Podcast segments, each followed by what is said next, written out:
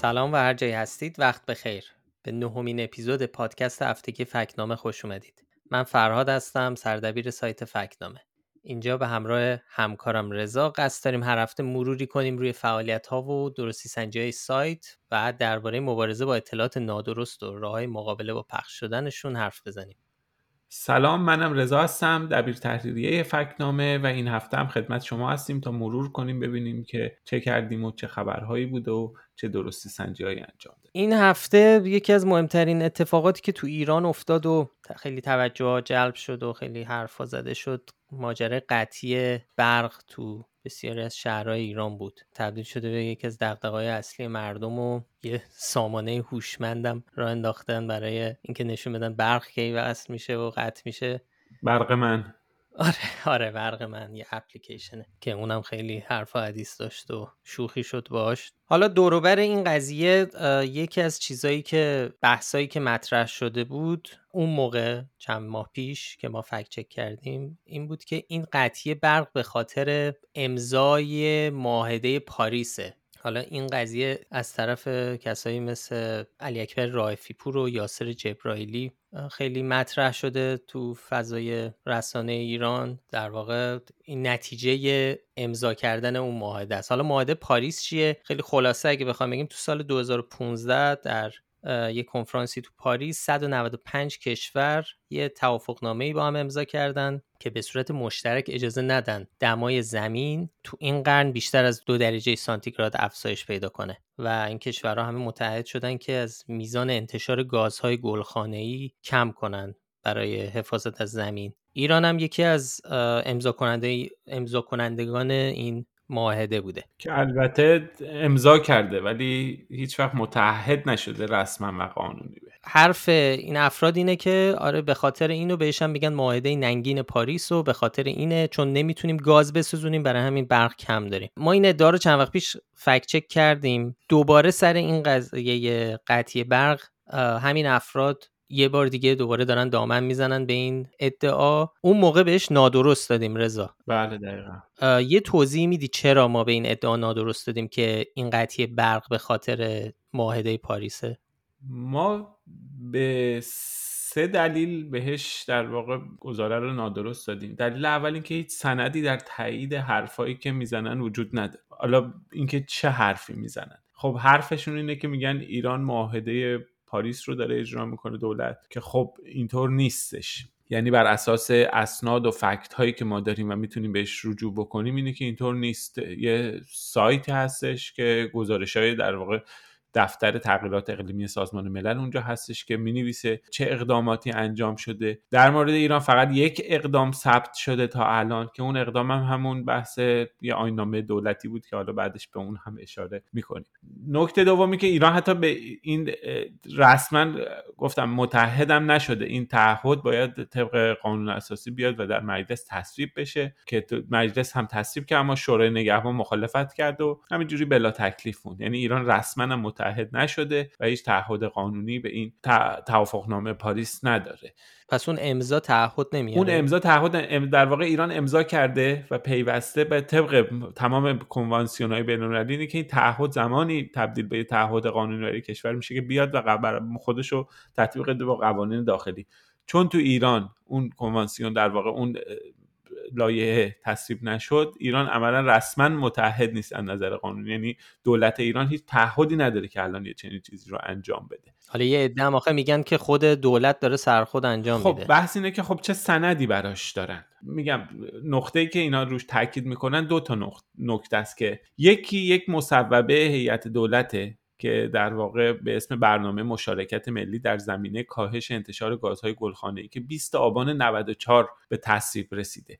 تاریخ تصویب این مصوبه 6 ماه پیش از امضای توافق پاریس و یک ماه قبل از به حتی برگزاری نشست هستش. اما خب به حال این رفته و ترجمه شده و دقیقا همون برنامه پیشنهادی ایران به توافق پاریس هم به همون کنوانسیون کاهش کاهش انتشار گازهای گلخانه‌ای هم تقریبا ترجمه همین هستش. این درسته. این مصوبه تصویب شده اومده جلو ولی اجرا نشد. یکی از نکاتی که در واقع این آقایون میگن اینه که میرن یه سری متن و گزارش و اینها میارن روی اون مانور میدن میگن که ببینید که دولت اعلام کرده که ما می‌خوایم به این مصوبه پایبند باشیم و این رو اجرا بکنیم خودمون به صورت داوطلبانه انجام بدیم بدون اینکه تعهد داشته باشیم و اینها.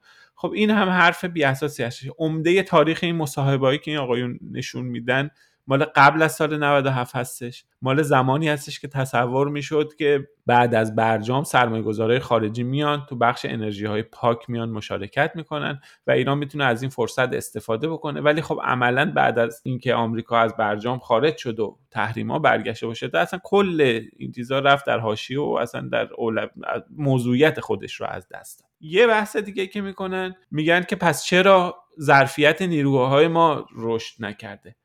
دلیل این که خب به دلایل متعددی می‌تونه داشته باشه اما قطعا خیلی بعیده خیلی دور از ذهنه که کسی به خاطر کنوانسیون توافق پاریس این کارو نکرده باشه به خاطر معاهده پاریس ظرفیت نیروگاه ها رو کم کرده باشن. خیر بحث اینه که شما اگر به الگو و نمودار توسعه ظرفیت نیروگاهی ایران نگاه کنید نه فقط الان می‌بینید که در سال 87 هم یه سرعت رشد سالانه ظرفیت نامی نیروگاه ها کم شد. در سال 97 هم بعد از اینکه تحریم ها اومد در واقع میشه گفتش که این نمودار رو نگاه بکنیم می‌تونیم به این نتیجه گیری برسیم که بیش از اینکه کاهش رشد ظرفیت نیروهای ربطی به توافق پاریس یا یه چیزای دیگه داشته باشه بیشتر متاثر از تحریماست که از دو جهت هم باعث به دلیل بحران اقتصادی که در پی داره و هم به دلیل اینکه دسترسی به قطعات و امکانات و اینا برای توسعه نیروگاهی سخت میشه اینها باعث کاهش ظرفیت نیروگاهی در ایران میشه. خلاصش اینه. حالا مطلب روی سایت هستش. اگر حوصله بکنید و برید اونجا fact ها و لینک ها و اینها همه در دسترس هستش. آره لینک مطلب رو می‌ذاریم تو توضیحات پادکست. حالا از اون طرفم یه بحث دیگه است از جناح مقابل که میگن این قطعی برق به خاطر اینکه صادرات به خاطر صادرات رایگان برق و عراق و سوریه است. من تا جایی که می‌دونم ما داریم تحقیق می‌کنیم دربارش. بله داریم روش کار ولی تا الان می‌تونی بگیم به چیا رسیدیم آیا اصلا همچین چیزی ممکنه باشه یا نه؟ یه چقدر احتمالش هست که علت قطعی برق چنین چیزی باشه؟ صادرات برق به سوریه که خب تقریبا میشه گفت موضوعیت نداره و عملا برق رو به خاطر اینکه برق رو توی محدوده زمینی در واقع در یه محدوده مشخصی انتقال میدن. بحث صادرات برق به همسایگان کشورهایی که همسایه در واقع مرز زمینی دارن مطرح هستش. در مورد بحث صادرات برق به عراق از سال مال الان نیست از سال 83 مطرح بوده. بحث رایگان بودنش که اصلا موضوعیت نداره. اون یه بحث دیگه است. باید مرور کرد قرار داده رو بخش عمده ای از این صادرات تحویل گاز به نیروگاه های داخلی خود عراق هستش. اما خب به حال یه بخشی هم ما صادرات برق به صورت مستقیم داریم. به طور مشخص در غرب ایران 1300 مگاوات توسط نیروگاه استان کرمانشاه توسط سه تا خط انتقال برق به عراق منتقل میشه. ولی اینکه آیا اینها دلیل خاموشی هستش یا نه این رو بعید هستش. خب ببینید به خاطر اینکه حالا ممکنه در یک محدوده کوچیکی در یه شرایطی این بتونه مثلا یه بخشی از برق منطقه مرزی ایران رو تامین بکنه قطع صادرات. ولی باید یه موضوع پیچیده است. ببین برق مثل بادوم نیستش که صادرات مثلا تو داخل کم اومد صادر نکنیم بتونیم قیمتش رو کنترل کنیم یا افزایش بدیم. نه برق قابلیت ذخیره شدن نداره تو مناطق مرزی. در واقع باید گردش بحث ساعت پیک مطرحه که تو چه ساعتی میدن. همین الان بحث کمبود برق در ساعت پیک مطرح هستش. خلاصه حالا ما داریم روی این کار می‌کنیم. بتونیم به نتیجه قطعی برسیم. در واقع هیچ ابهام و سوالی برای اون باقی نمونه حتما منتشرش می‌کنیم به زودی. حالا احتمالا وقتی این اپیزود میاد بیرون ممکنه رو سایتمون باشه. آره. اگه بود لینکشو می‌ذاریم تو توضیح بله بله. حالا شاید هم دیرتر گذاشتیم شاید هم زودتر گذاشتیم شاید هم اصلا نذاشتیم. آره بستگی داره چقدر گیر آره اگه بدونید چقدر ما مطلب داشتیم که کلی روش کار کردیم چندین روز روش کار کردیم رفته برگشته. دربارهش صحبت کردیم جلسه و آخرش هم منتشر نکردیم. ما تا چرا منتشر نکردیم؟ اینم بگو. ما تا وقتی که به قطعیت نرسیم تا وقتی که مطلبمون قانع کننده نباشه تا وقتی که دلایلمون دلایل کافی برای قانع کردن حتی ما کسایی که نگاه انتقادی دارن به کار ما نباشه ما اونها رو به عنوان فکت چک منتشر نمی‌کنیم. برای ما خیلی مهمه که چیزی که منتشر کردیم ایراد فکتوال نداشته باشه در واقع انقلتی درش نباشه.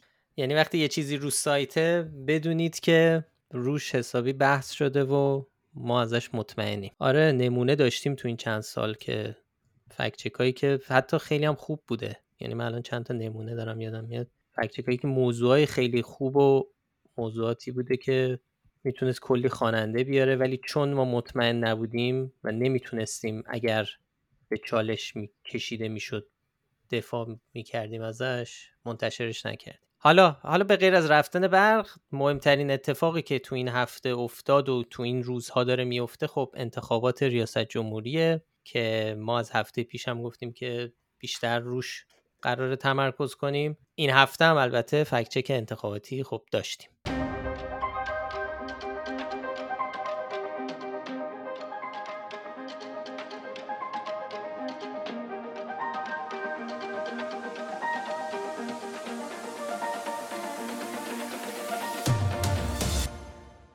من وقتی در وزارت ارشاد بودم ملاحظه کردم که دستگاه دولتی تصمیم گرفته ویدیو رو ممنوع کنه برای مردم.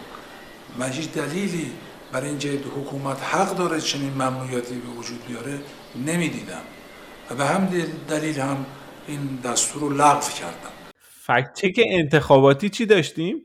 فکت چک انتخاباتی یه گفته از علی لاریجانی که خیلی به سرعت از این غیر انتخاباتی شد. آره یعنی تا فکت چک کردیم از انتخاباتی البته ما داریم اینو چهارشنبه ضبط می‌کنیم تا جمعه ممکنه هزاران اتفاق دیگه بیاته ولی الان به حال آره موضوع انتخاباتی نیست اون گفته ای که ما فکت چک کردیم. آره ولی اون موقع که فکت چک می‌کردیم خب انتخاباتی بود. در واقع یه ویدیویی بود که جزو اولین ویدیوهای تبلیغاتی علی لاریجانی بود که تو شبکه اجتماعی منتشر کرد با عنوان سوال سخت شماره یک. و توش یه ادعایی کرد که به نظر ما خیلی جالب اومد و اونم این بود که ممنوعیت ویدیو رو او برداشته. تلاش های اون بود که ویدیو آزاد شد در اوایل دهه هفتاد. گفت عینا من دستور ممنوعیت ویدیو را لغو کردم. آره. ما خب این از اون سوژایی بود که به نظرمون اومد که هم هم برای خودمون جالب بود که ببینیم ماجرا از چه قراره و همین که حدس می‌زدیم برای خواننده ها جالب باشه و واقعا هم موضوع جالبی شد. برای همین رفتیم سراغ یه ذره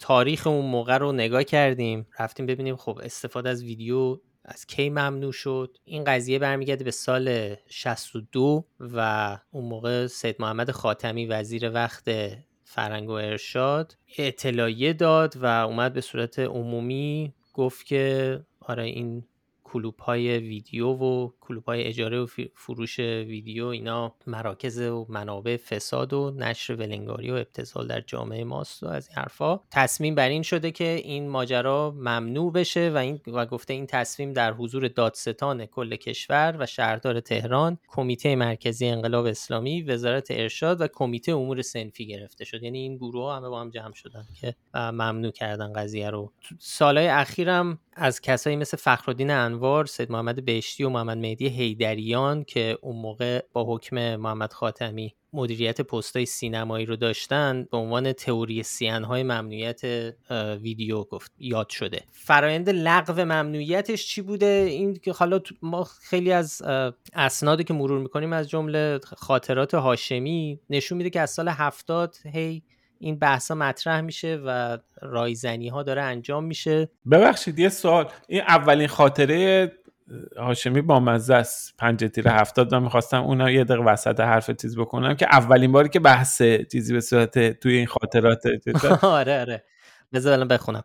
در خاطرات روز چهارشنبه پنج تیر هفتاد هاشمی رفسنجانی می قرار شد اجازه بدهیم که تلویزیون های ویدیو سرخود را که بعضی از حاجی ها همراه می آورند وارد کنند یعنی از, از این تاریخ اینجوری دارن کم کم شل می‌گیرن قضیه رو هم ویدیو نوستالژی که همین که حاجی ها از مکه چیزی میارن خیلی یعنی بحث نوستالژی در نوستالژی آره.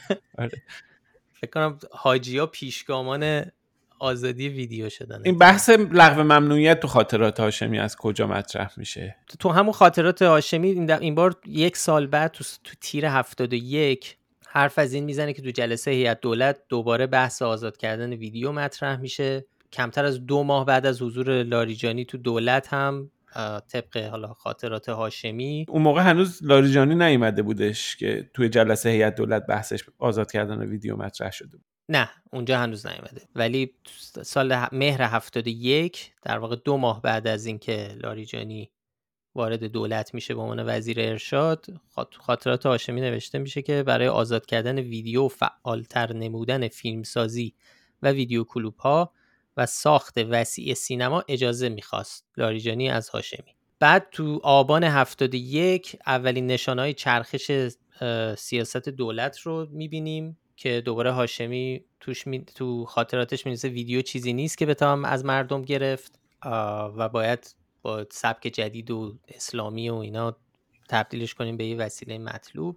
حالا به صورت خلاصه اینه که لاریجانی آره پیگیری می‌کنه ولی در واقع در نهایت تو 22 دی 71 از طرف شورای عالی انقلاب فرهنگی این ممنوعیت برداشته میشه.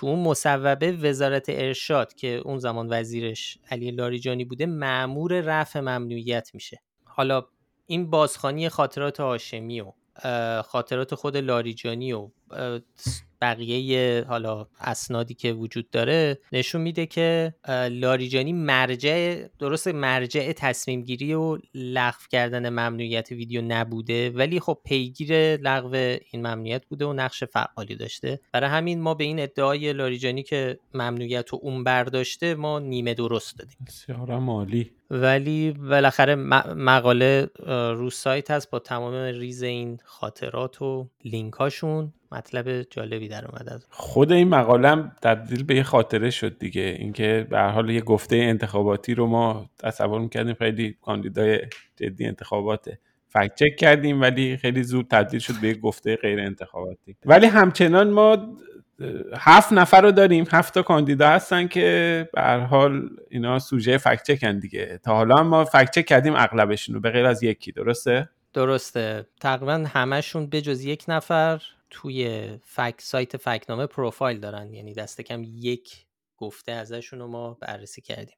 حالا اگه سریع بخوایم بریم از همه بیشتر ابراهیم رئیسیه که خب 14 ادعا از اونو درستی سنجی کردیم ما. تو این چند سال تو اپیزود قبل دربارش حرف زدیم. علیرضا زاکانی دو گفته ازش که یکی نادرسته یکی غیر قابل اثبات. عبدالناصر همتی رئیس بانک مرکزی بود. آدم تاثیرگذار مهمی بود. دو تا ازش داریم که البته هر دو هم نادرست گرفتن. محسن رضایی یه گفته همین اواخر. فکت چک کردیم درباره اینکه رؤسای جمهور آمریکا 50 درصدشون نظامی بودن. اون موقع که موقع بود که بحث ورود نظامی ها در سیاست خیلی مطرح شده بود. اونم نادرست گرفت. آره اونم نادرست گرفت. سعید جلیلی دو گفته ازش داریم فعلا تا امروز. اونا هم هر دوتا نادرسته هر دوتاش هم درباره برجام و تحریماست امیر حسین قاضیزاده هاشمی یک گفته درباره بحث درباره جمعیت و اینکه ایران داره به سمت پیر شدن میره تا سی سال آینده که اینم نادرسته. و مهرعلیزاده که ازش فکچکی هنوز نداریم. خب ما تو این چهار سال هنوز یه گفته خیلی مهم و چیزی سوژه ای از مهرعلی زاده نداشتیم دیگه. حالا امیدواریم تو روزهای آینده به یه چیزی بر بخوریم که قابل فکت چک باشه و بتونیم بالاخره پروفایل مهرعلی زاده هم بسازیم دیگه. بالاخره جزء هفت نفریه که از فیلتر شورای نگهبان گذشته دیگه. آره. خب اینم یه مرور سریع بود از تاریخچه ما با نامزدای انتخابات ایران. ولی این هفته اتفاق جالب دیگه هم افتاد. درباره یکی از چهره های تو گیوم محبوب این پادکست و فکنامه. می‌دونی در چی می‌خوام بگم.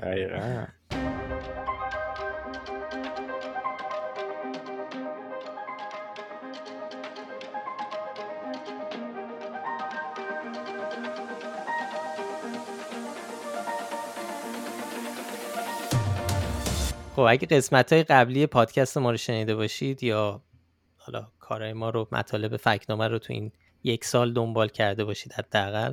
می‌دونید که محمد اسماعیل اکبری کیه؟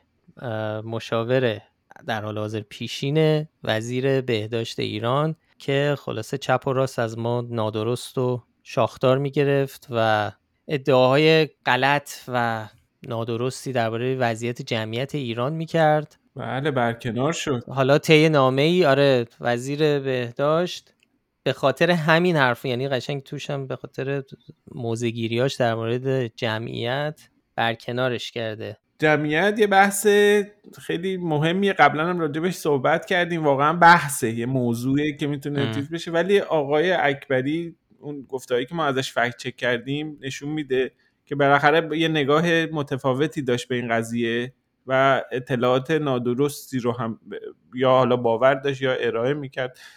نه فقط حالا بحث جمعیت تو زمینه بحث سخت جنین حتی تو زمینه کودک همسری و اینها هم ادعای مطرح می‌کرد. روش خاصی داشت دیگه. یه چیزی داشت که میومد در قالب در شکل و شمایل علمی میومد دقیقا مطالب نادرست رو اعلام که خیلی یعنی موقع در موقعیت شبه علمی قرار می‌گرفت دیگه. میگه پروفسور یکی از در واقع شخصیت های محبوب خبرگزاری تصنیمم بود دیگه که تصنیم به چند نفر میگه پروفسور که یکیشون ایشونه که میگه پروفسور محمد اسماعیل اکبری پدر پزشکی جامعه نگر فوق تخصص جراحی قدرت و سرطان است. از دانشگاه جانز هاپکینز آمریکا رئیس انجمن آموزش پزشکی و رئیس مرکز تق... خب این همه عنوان رو پشت سر هم ردیف می‌کنه که بار علمی بده به اطلاعات و داده هایی که غیر علمی بودن. این چند نمونه که بررسی کردیم به حال نشون میده. ما هم همیشه توصیه‌مون این که هر جا دیدید به یه نفر دارن میگن پروفسور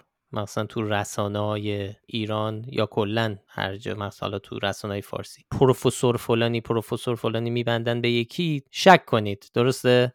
حداقل با دیده تردید نگاه بکنید به مطالبی که داره میگه. نگاه کنید به علی کرمی میگه پروفسور. یعنی خود حالا تصنیم که میگه پروفسور چه آقای کرمی خودش هم به خودش میگه پروفسور. آره. خودش هم به خودش میگه. پروفسور درخشان.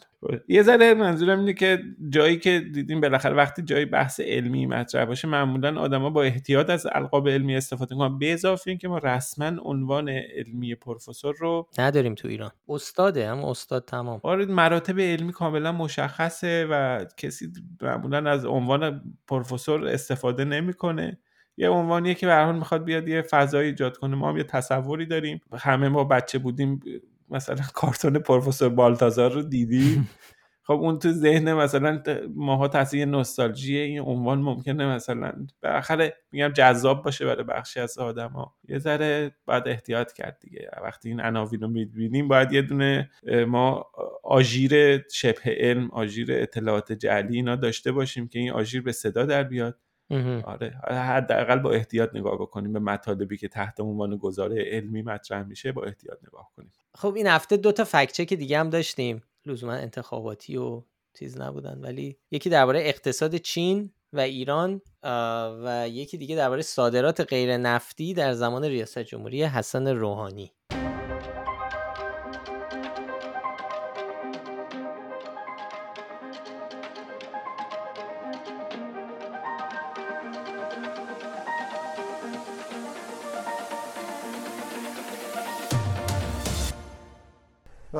لحاظ معیارهای باز بودن اقتصاد از اقتصاد چین بازتر هستیم.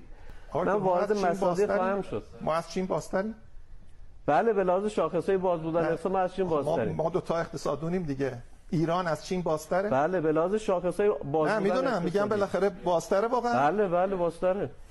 من سریع بگم آقای حجت الله عبدالملکی. آقا رضا حجت الله عبدالملکی سمتش چیه؟ دقیقا برای ما بگو. یه ذره پیچیده است. آقای چرا پیچیده حجت الله عضو هیئت علمی دانشگاه امام صادقه خب چی؟ اقتصاددان اصولگرای اقتصاددان هم یه ذره چیز داریم اقتصاد خوانده اصولگرای معاون اشتغال خودکفای کمیته امداد. به هر حال یکی از تئوریسین های اقتصادی که رفت آمد دارن تو بیت رهبری و در واقع صحبت می‌کنن و در کار مشغول نظریه پردازی اقتصادی هستن.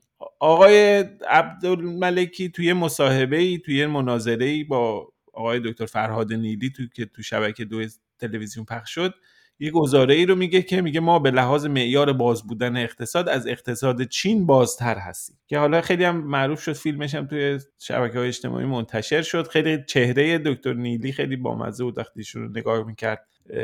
به آقای عبدالملکی نگاه می‌کرد وقتی که این جمله رو می‌گفت. بعد از این برنامه آقای عبدالملکی یه سری یه رشته توییت زد گفتش که به منبعش معرفی کرد گفتش به یه شاخصی به اسم ترید اوپننس یا همون شاخص باز بودن تجارت اشاره کرد که حالا شاخص هم نیست بیشتر یه نسبته که از تقسیم حجم تجارت خارجی یعنی مجموع واردات صادرات به کل تولید ناخالص داخلی به دست میاد. در واقع یه نسبتی که نشون میده که چقدر اقتصاد کشورها وابسته به تجارت خارجی و واردات صادرات هست پس ارتباطی به باز بودن نداره باز بودن اقتصاد. نه خب اینا شاخص بحث باز بودن و بسته بودن کاملا مفهومش مشخصه. اینا شاخص های خاص خودشو داره. به هر حال شاید مشهورترینش بحث شاخص بحث ردبندی و گزارش های بنیاد هریتیج هستش که بحث آزادی اقتصادی رو درجه آزادی اقتصادی کشورها رو بررسی می‌کنه یا بحث گزارش مؤسسه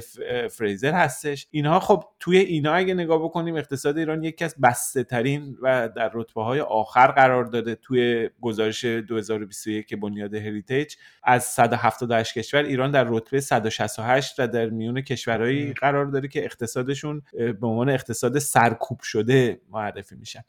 یا توی بحث ردبندی فریزر بین 162 کشور ایران 158 یعنی فقط 4 تا کشور آنگولا لیبی سودان و ونزوئلا از ایران وضعیت بسته تری دارن یعنی اون منابعی که آقای عبدالملکی به عنوان سند حرفاش ارائه کرد در واقع هیچ ربطی به حرفاش نداشت. درسته؟ ببین بحث هیچ ربطی به باز بودن یا بسته بودن اقتصاد نداشت. خب درباره باز بودن داشت بحث می‌کرد دیگه. بعد منابعی رو مطرح می‌کنه که هیچ ارتباطی به باز بودن اقتصاد نداره. بحث بحث باز بودن بود. بحث این بود که اقتصاد ما باز باشه امکان تجارت وجود داشته باشه توش چه در داخل کشور چه در خارج کشور. بحث تجارت خارجی و تحریم ها مطرح بود. خب یک تولید کننده وقتی یه جنسی رو تولید می‌کنه در شرایط بحران اقتصادی قدرت اقتصادی پایینه نمی‌تونه بفروشه. وقتی که قیمت ارز به رفته بالا ارزش پول ملی اومده پایین فرصت بسیار بسیار خوبی برای تولید کننده هایی که بتونن جنسشون رو صادر بکنن یه رونقی بدن به تولید. این اتفاق به دلیل تحریم به دلیل FATF به دلیل اینا نمیفته خب این به میگن اقتصاد بسته دیگه یعنی اقتصادی که عملا توش امکان تولید و اینها وجود نداره. حالا ما به این گفته آقای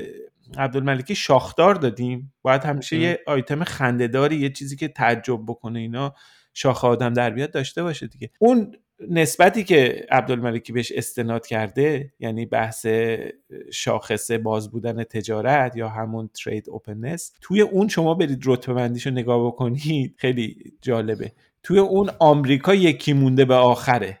اقتصاد ایران از نه فقط از چین از ژاپن. از فرانسه از ایتالیا از روسیه از خیلی کشورهای دیگه اقتصاد ایران باسته خب شما برید به یک باستر نیست طبق اون. در واقع اون یک بحث دیگه است مثلا ربطی به اقتصاد باز نداره. آره ما میگم اگه فرزن این استدلال این اگه فرزن درست هم بود آره باید این ما اینا رو میپذیریم این فرضیات عجیب غریب رو میپذیرفتیم که اقتصاد ایران از آمریکا و ژاپن و این کشورها هند و ترکیه و همه اینا باستره و اصلا بسته ترین اقتصاد دنیا آمریکاست که اینا واقعا فرضیات خندهداریه. نه فقط اصلا نیازی نیست که کسی زیاد از اقتصاد بدون به کسی که به آدم معمولی هم بگیم اقتصاد آمریکا رتبه یکی مونده به آخر اقتصادهای باز دنیا قرار داره حتما شاخش در میاد و به این گفته کسی که این حرفو می‌زنه یه گفته شاخدار تلقیش می‌کنه. حالا فکچک بعدی که من اینجا باید بگم که اصلا در جریانش نیستم. یعنی خودت کار کردی روش من هنوز ندیدم. درباره صادرات غیر نفتی تو دولت روحانیه. خب این قضیه رو برای من و بقیه شنونده ها بگو که در اولین بار بشنم خیلی وقته که روحانی و دولت در واقع درباره این موضوع صحبت می‌کنن که ما کشور رو بدون نفت اداره کردیم و تاکیدشون هم بر اینه که ما جبران کردیم نفت رو و بالاخره حالا راهش چی بوده؟ روحانی این دفعه برگشته و گفته که ما صادرات غیر نفتی رو جایگزین در واقع نفت کردیم. این گفتم ما بهش نشان نادرست دادیم. به خاطر اینکه شما کافیه که برید به آمار تجارت خارجی ایران رو نگاه بکنید. همین آمارایی که مرکز توسعه سازمان توسعه تجارت منتشر می‌کنه توی اون هستش که آمار صادرات غیر نفتی ایران در سال 1399 کمترین آمار صادرات نفتی طی 11 سال گذشته است. هیچ وقت انقدر کم نبوده. قبلا ده حتی در سالهای مثلا حجم صادرات غیر نفتی بالای 50 میلیارد دلار بوده ولی در سال 99 به حدود 34 میلیارد دلار رسیده که این یک سقوط بی سابقه است. علاوه بر این واردات هم خیلی کم شده. یعنی ما بعد از سال 84 هیچ وقت اینقدر واردات کشورم کم نبوده. که خب طبیعتا دلیلش بحث تحریم هاست. از اون طرف ماجرا بحث درآمد نفتی کشوران در سال 99 بوده که اونم مثلا جهانگیری توی کلاب هاوس گفته بود 5 میلیارد دلار. هنوز آمار رسمی منتشر نشد ولی دیگه 4 5 میلیارد دلار برای کشوری که در واقع عادت داشته به 50 60 حداقل 10 15 ساله که به بالای 50 60 میلیارد دلار درآمد نفت در سال عادت کرده و اعتیاد پیدا کرده. وقتی می‌رسه به 5 میلیارد دلار یه وضعیت بسیار بسیار بحرانی هستش. نه تنها صادرات غیر نفتی ایران جایگزین صادرات نفت نشده بلکه ارزش صادرات غیر نفتی به پایین ترین حد خودش سقوط کرد.